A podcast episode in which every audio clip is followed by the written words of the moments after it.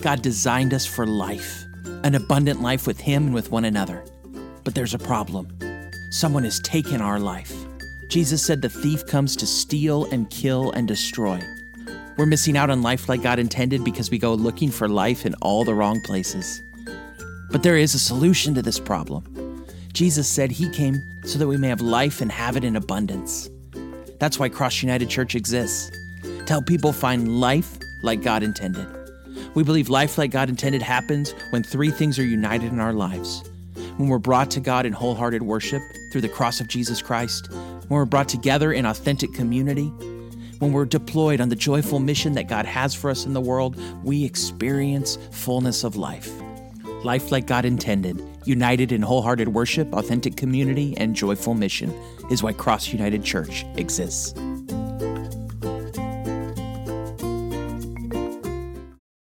Hey, Cross United, I'm so glad you've joined us for this online message. We're going to be in John 15, 18 through 21.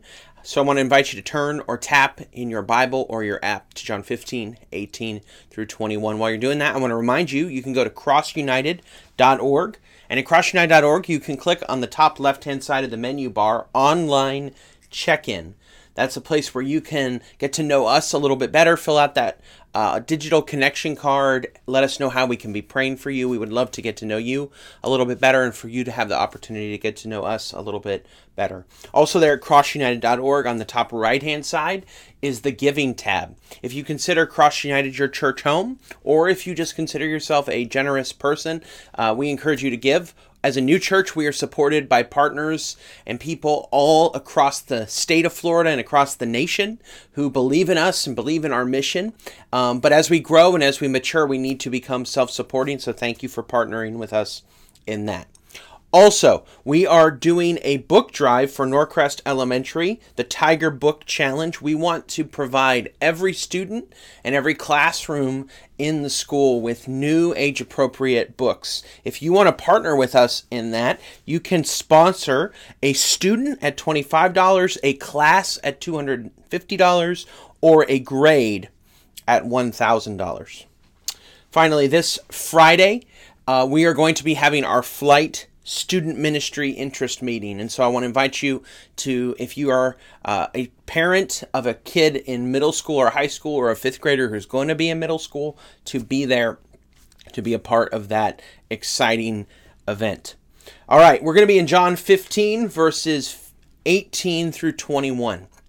You know, as we've navigated this last 14 months of the strange and sometimes scary season of the pandemic and the shutdowns and all that's been happening, we've heard a lot a couple of phrases. One is, I want to get back to normal. The other is, we have to adjust to a new normal. This idea of normal is an idea that life has a sense of predictability, a sense of dependability, that you can kind of expect what's going to happen sometimes normal gets a bad rap. We kind of think, you know, that I remember in um, high school, you know, there were bumper stickers that said, why be normal? Like normal was something bad. But I think over the last year, we've experienced the beauty of normalcy, that life having its rhythms and dependabilities is actually a very beautiful thing. Normal is when you go to the light switch, you flick it on and the lights turn on, or you turn the faucet and water comes out. Normal is you put your key in your car ignition, you turn it, and your car starts. Normal is the Dolphins disappointing you yet again this year. Normal is a sense of predictability and dependability, the pattern of life as it's expected and supposed to be. Well, in Scripture, we see that there is a normal pattern of Christian life. What, what, what I think we could call the old normal. What, we're going to talk about today is we're going to be talking about returning to the old normal, the pattern eh, of, of and rhythm of living life with Jesus. When we follow Jesus in the world, what does our life look like? What is the expected pattern and rhythm of living life when we're following Jesus? Well, in scripture today, we're going to see four ways and four truths about returning to the old normal. We're going to see that in John 15, 18 through 21. If the world hates you, understand that it hated me before it hated you. If you were of the world, the world would love you as its own. However, because you are not of the world, but I have chosen you out of it, the world hates you. Remember the word I spoke to you. A servant is not greater than its master than his master. If they persecuted me, they will also persecute you. If they kept my word, they will also keep yours. But they will do all these things to you on account of my name, because they don't know the one who sent me. First thing we see about returning to the old normal is the principle of hate. If the world hates you, understand that it hated me before it hated you. In contrast to the kingdom of God, which is a kingdom of love. And this is love, not that we love God, but that God loved us. For God so loved the world that he gave his only begotten Son. This is Jesus' great command that you love one another. As I have loved you, you must love one another. The kingdom of God is a kingdom of love.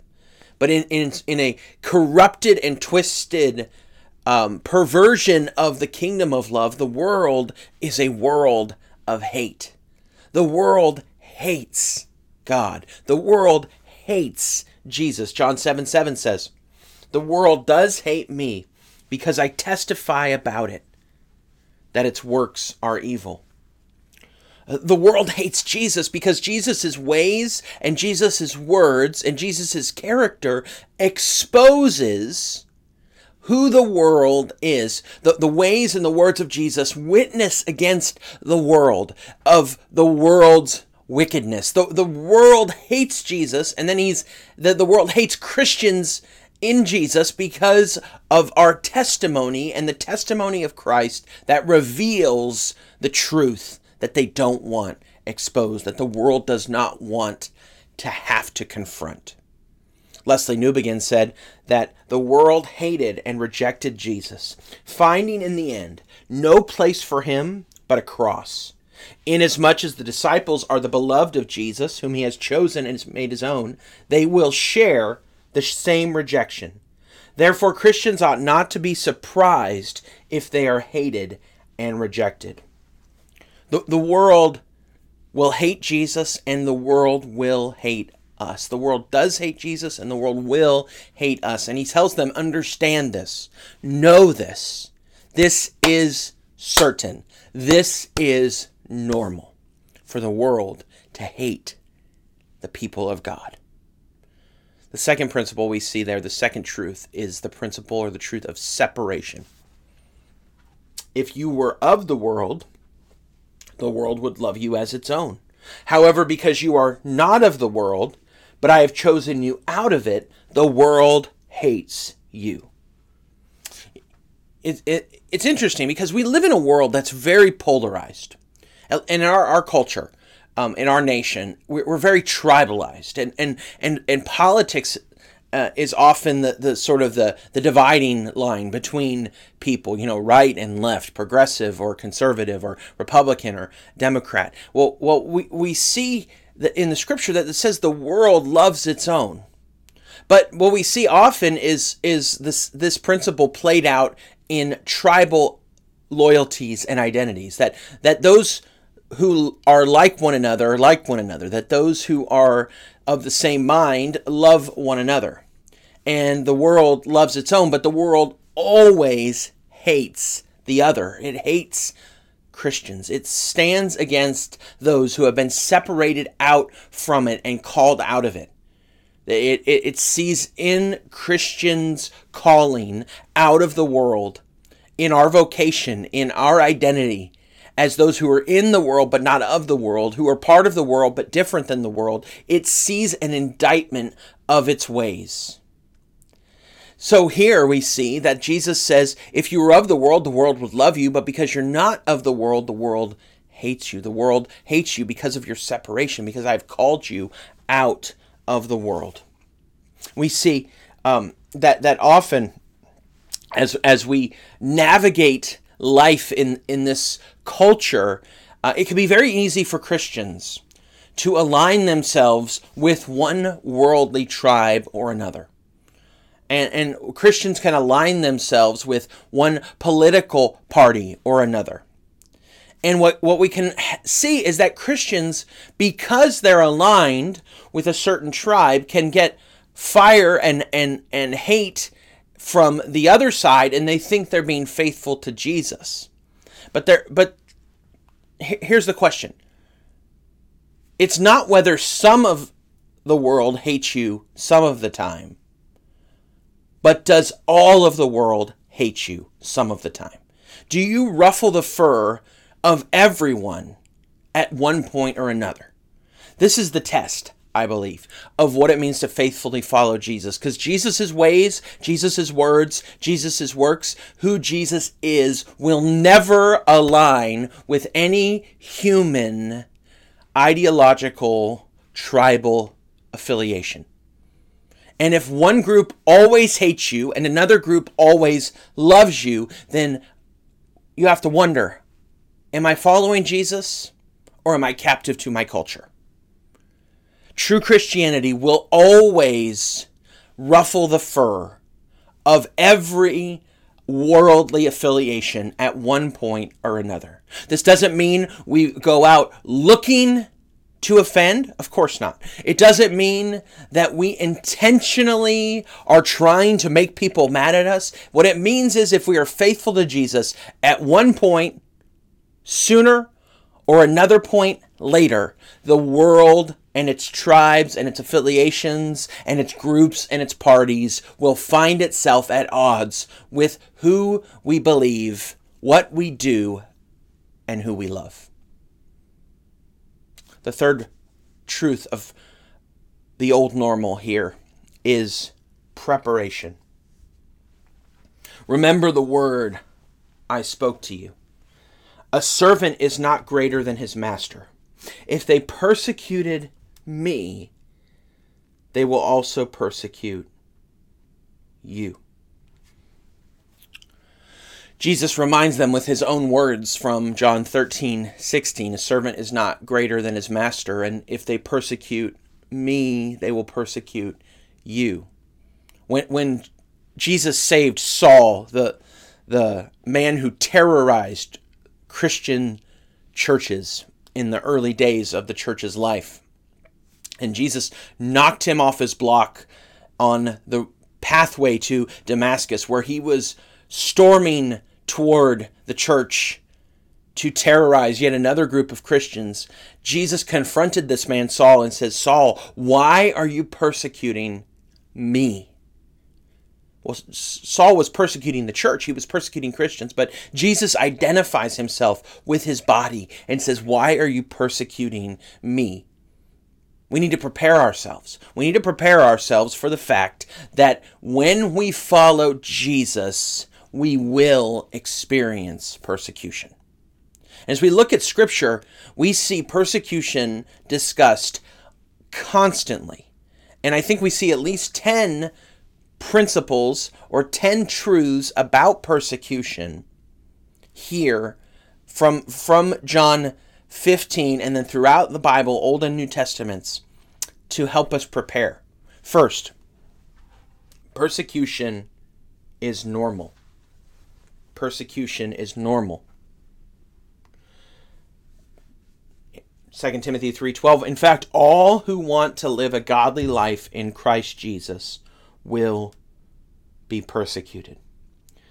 1 Peter 4:12 Dear friends don't be dis- surprised when the fiery ordeal comes among you to test you as if something unusual were happening to you. Persecution is normal. This is the normal pattern, the expected, predictable pattern of following Jesus. Second, persecution is a blessing. Bless Matthew 5:10. Blessed are those who are persecuted because of righteousness. For the kingdom of heaven is theirs. You are blessed when they insult you and persecute you and falsely say every kind of evil against you because of me. Be glad and rejoice because your reward is great in heaven. For that is how they persecuted the prophets who were before you. Next, persecution is an opportunity to pray for our enemies. Jesus says in Matthew 5:44, "But I tell you, love your enemies and pray for those who persecute you." Persecution is also sometimes escapable. Matthew 10, 23. When they persecute you in one town, flee to another. For truly I tell you, you will not have gone through the towns of Israel before the Son of Man comes. If we have the opportunity to escape persecution, we should take it. There's nothing inherently virtuous or automatically virtuous about suffering if we don't have to. Sometimes we cannot escape, but sometimes we can. And it's good and even commanded to escape if we're able to. Persecution next is missional. In Acts 8 1, it says, Saul agreed with putting Stephen to death, and on the day, that day, a severe persecution broke out against the church in Jerusalem, and all except the apostles were scattered through the land of Judea and Samaria. And as we see the text go on, we see that those who were scattered went preaching the gospel and planted the most important missionary church in the New Testament, the church in Antioch. Next, persecution reveals the heart. Matthew 13 21. The, this one has no root and is short lived. When distress or persecution comes because of the word, he immediately falls away. Persecution doesn't lead to someone rejecting Jesus, it reveals that that person never truly trusted Jesus. Next, persecution is an opportunity to exercise our trust muscles. Paul says that he felt that he had received the sentence of death so that he, we would not trust in ourselves but in God who raises the dead. When we suffer in general, and when we suffer for Christ particularly, He's giving us the opportunity to exercise the, the muscle of trusting Him in every circumstance. And the more we exercise it, the stronger it gets, so that our faith becomes unflappable in the face of fear and suffering and persecution. Next, persecutors can be saved. Even though I was formerly a blasphemer, a persecutor, and an arrogant man, but I received mercy because I acted out of ignorance and unbelief. You know, the Apostle Paul seemed like he was never able to get over the fact that Jesus saved him, even though he persecuted the church of Christ. He talks about it over and over and over that he received mercy despite his evil. Next, we must pray for Christians who are being persecuted. Hebrews 13:3 Remember those in prison as though you were in prison with them, and the mistreated as though you yourselves were suffering bodily. We're going to talk in a minute about whether or not we experience persecution in, in our culture as American Western Christians. But I think we must we we sh- we can't miss the fact that whatever we suffer for the name of Christ is tiny compared to what many suffer for the name of Christ all around the world. Our brothers and sisters who are suffering for Jesus, we must we have to remember, we got to pray for them and remember them and lift them to the Father. They are the heroes of the faith. Finally, Christ will protect Christians during persecution. Who can separate us from the love of Christ? Can affliction or distress or persecution or famine or nakedness or danger and sword or sword? And the answer, of course, is no. With these principles in mind, I think it's helpful for us to think about what it looks like for Christians in our context to be persecuted. Like I just said, we, we need to remember and have some perspective about what our brothers and sisters around the world may be experiencing and risking for following Jesus. For example, one church in South Asia asks these questions of those who are preparing for baptism. Check this out Are you willing to leave home and lose the blessing of your father? Are you willing to lose your job?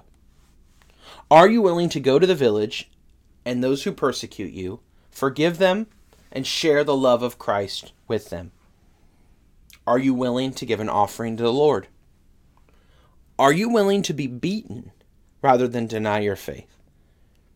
Are you willing to go to prison? Are you willing to die for Jesus? Th- these are the questions from their new member class. This is their sales pitch. This is their preparation. This is what Christians right here in this world, right now, are suffering.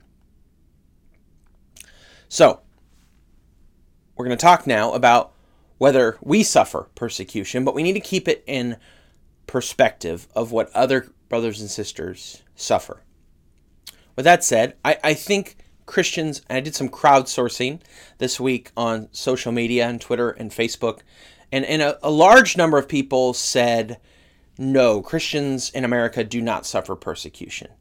And I understand why they say that, because I think typically we think of persecution as physical suffering for the sake of Christ. And that is certainly and, and definitely one of the most um, intense forms uh, of it. But we see in the scripture that there are other forms of persecution. If we look at Matthew 5:11 again, we saw this just a minute ago. Jesus says, "You are blessed when they insult you and persecute you and falsely say every kind of evil against you because of me." Um, Jonathan Dodson in his book Our Good Crisis says that Jesus uses three different terms to describe persecution revile, persecute, and speak falsely. The first, translated revile, means a way to find fault as a way of shaming, to demean. This, pers- this form of persecution is emotional in nature and is intended to belittle. The second word, translated persecute, means to harass because of one's beliefs. It's used in the context of laying hands on a person, imprisonment, and murder. It is physical in nature. The third phrase, to speak all kinds of e- evil falsely, is clearly more verbal.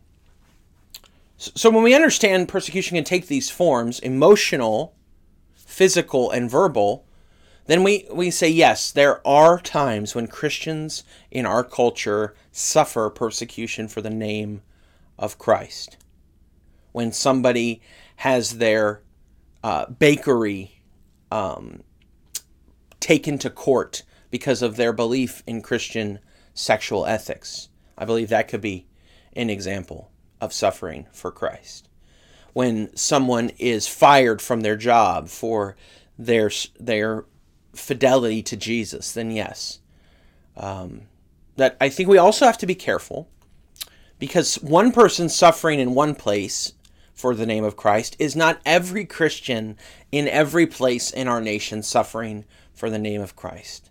We also have to be careful not to confuse speaking in Christ's name and suffering for it with speaking and being obnoxious and a jerk and suffering for it. I think sometimes we confuse those things. We do suffer for Christ emotionally, verbally, maybe not so much physically in our context. But we must prepare because we don't know what's ahead. Jesus doesn't say to fight for our freedoms above all else. Now, Should we seek to be free? Absolutely. Are we blessed to be free? Absolutely. Should we do through the proper channels what we can to be free? I think that that the scripture says yes, that is an acceptable and approved way to pursue life in a context like ours. That said, we must never elevate the virtue of our religious freedom above the virtues that Jesus tells us to live out in the world. We must prepare, we must expect that old normal is a life of suffering for Jesus. Now, that's not the only part of the story.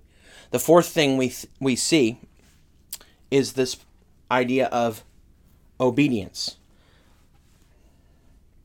If they kept my word, they will also keep yours. In a hostile world, um, some will hear and repent and believe in the gospel. Some will hear the bad news that they are a sinner. They have rejected God, and because of their sin, they are dead spiritually. They will one day die physically and ultimately die eternally. But if they turn away from their sin, repent of their sin, and turn toward Jesus in faith and trust Him in His death on the cross for them, His burial, and His resurrection, they will be forgiven and given eternal life. That happens. It's happened to me, it's happened to many of you, and it will happen to others. Many will reject the church, many will reject Jesus, but some will not. Finally, ignorance. They will do all these things to you on account of my name, because they don't know the one who sent me.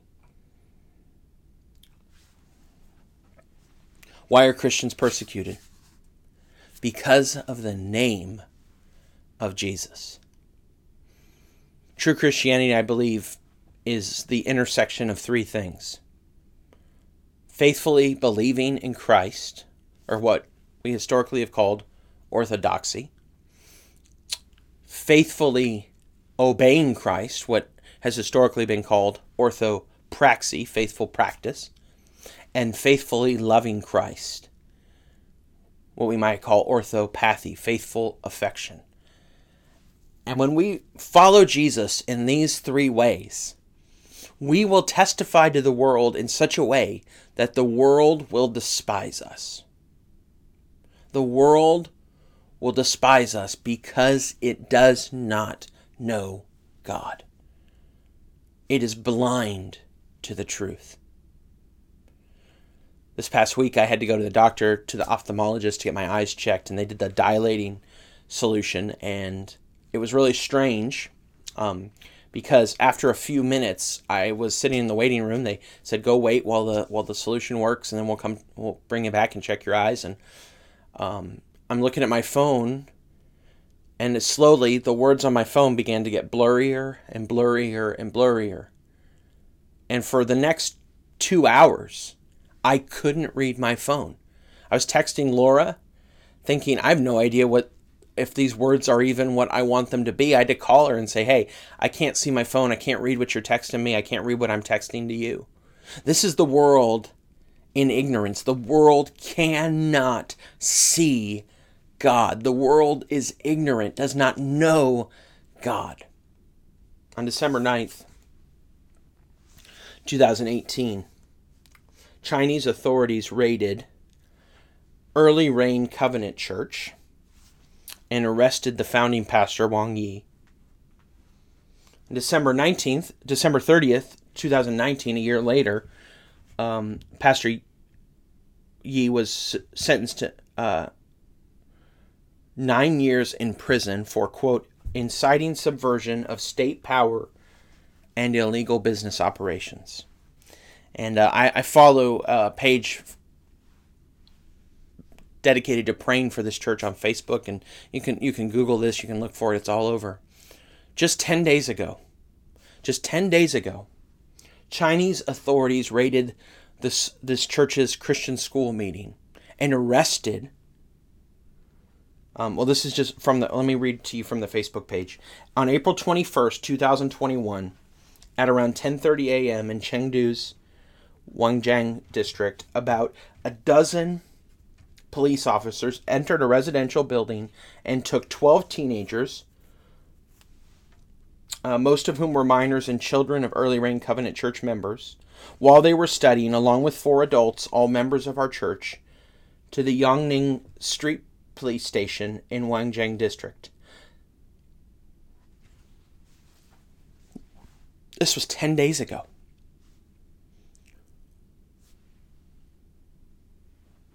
The old normal, the normal Christian life, is a life of being persecuted for the name of Christ. So, what now? What now? First, become a Christian. The temporary suffering of, of following Jesus is immeasurably small compared to the glory of eternal life. To, be, to become a Christian, you have to understand that you are a sinner, that you have disobeyed God, and that your sin separates you from God, that you are guilty before Him, that, that your guilt and your sin you cannot take care of yourself. That you've tried all sorts of different ways to fix things and you haven't been able to do it. And the only way for you to be saved is to turn away from your sin and to turn toward Jesus, to repent and believe in what Jesus has done.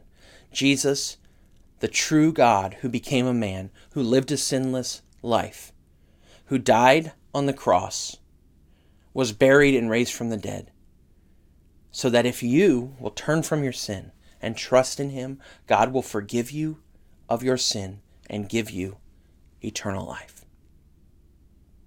Next, pray for those who are being persecuted. Read a read a good book. There's a one called "The Insanity of God" by uh, Nik Ripken, talking about the church through the world and how they're really just just the the, the incredible, almost unbelievable ways people are faithfully following Jesus around the world.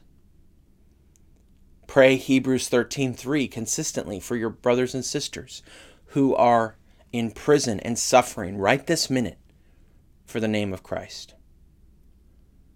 Don't be so focused on what's happening here that you miss the bigger picture of what's happening there. Finally, live a life worthy of persecution. Maybe the American church experiences so little persecution because the American church so closely mirrors the world around it.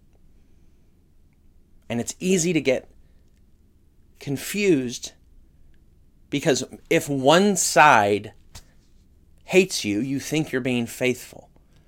But like I said, if you're faithfully following Jesus, sometimes the world will applaud, and sometimes the world will recoil.